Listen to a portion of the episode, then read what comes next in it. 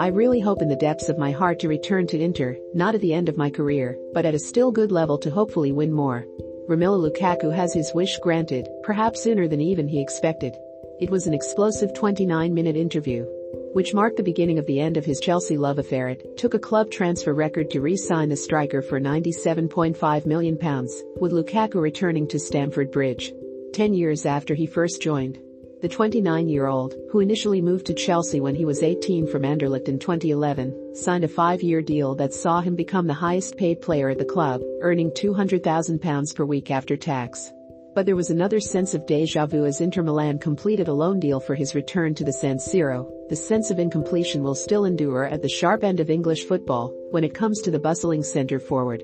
He moved from Chelsea to Everton for a club record fee of £28 million in 2014, following a successful loan spell.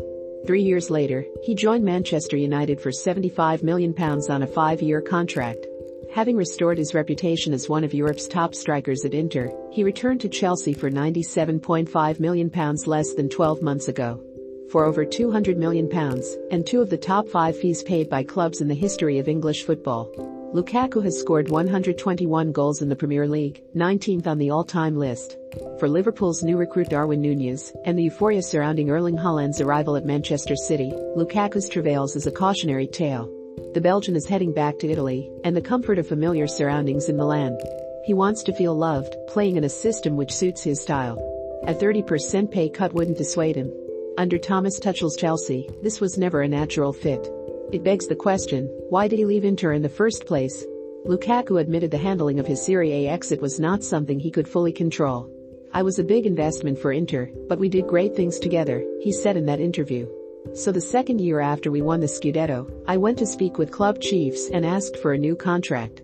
I did it because I told myself I'm 28 years old, my family feels great in Milan, I still have my flat there, my mother and my son could come and live there, and we would all feel comfortable. But they didn't want to extend my contract, the possibility wasn't there. It was tough for me to accept, because in my head I told myself that I would be able to do a few more years in Milan. The fact that they didn't try to make me sign a new contract bothered me a bit, it hurt me even. If Inter offered me a new contract, I would have stayed 100%. That goes without saying. A fluttering of his eyelids, irked by a lack of closure, Tuchel didn't take kindly to Chelsea's record signing, revealing he only left Inter when his request for a new contract was rejected last summer, describing the comments as not helpful, as they bring noise that we don't need, but claimed the striker looked far from unsettled.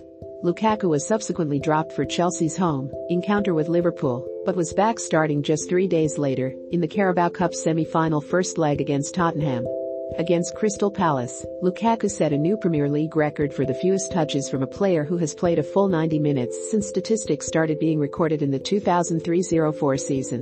The Belgium international only managed seven touches in the 1-0 victory at Selhurst Park, and one of those was from kickoff. Tuchel said it was not the time to laugh. Asked how he could get Lukaku to touch the ball more often, the Chelsea boss said, what can I do? I don't know. We have to deal with it. The data is out there and the data speaks a certain language. He was not involved in our game. It's sometimes like this with strikers. If they struggle a bit with self-confidence, to find the space and to get involved against a good defensive side, it can be like this. It's not what we want or Romelu wants, but it's also not the time to laugh about him and make jokes about him. He's in the spotlight, but we will protect him. Lukaku would score just three more Premier League goals for Chelsea, two of which came in the same game against Wolves offered the opportunity to single out the player for special praise to generate confidence, Tuchel provided a lukewarm response. Okay, it was a good performance. But this is for sure not the moment to talk about individuals and praise players, Tuchel said after Wolves snatched a dramatic late. We do this as a team, and we lost crucial points. This is not the moment to praise individuals. While Lukaku said, the fact that I hadn't won anything in England in eight years there bothered me a lot. Lukaku's comments came from a dented ego. Within them, he even expressed that one of the reasons why he made the return to the Premier League was due to his failure to win any silverware. This ego was further bruised when Tuchel found another way of winning without him, as Lukaku was frustrated at not immediately coming back into Chelsea's starting 11 after an injury layoff. Kai Havertz was more regularly utilized in a false number 9 position, with the likes of Christian Pulisic, Mason Mount, Hakim Ziyech and Timo Werner preferred to him in a more fluid forward line. It hastened an unexpected end given the blistering start Lukaku made. seven goals in his opening six games for club, and country pointed towards a focal point that could spearhead Chelsea to their first Premier League triumph since 2017. He was viewed in some quarters as the missing piece of the jigsaw under Tuchel. His final goal for Chelsea summed up his second spell, scoring with his sixth attempt and first on target in a comfortable victory away at Leeds. The relief was palpable for the player, scoring the third goal in a 3-0 win, but it had been hard work. Fittingly, his final act in a Chelsea shirt was to be replaced by Havertz in a 1-1 draw against Leicester, having endured 78 frustrating minutes.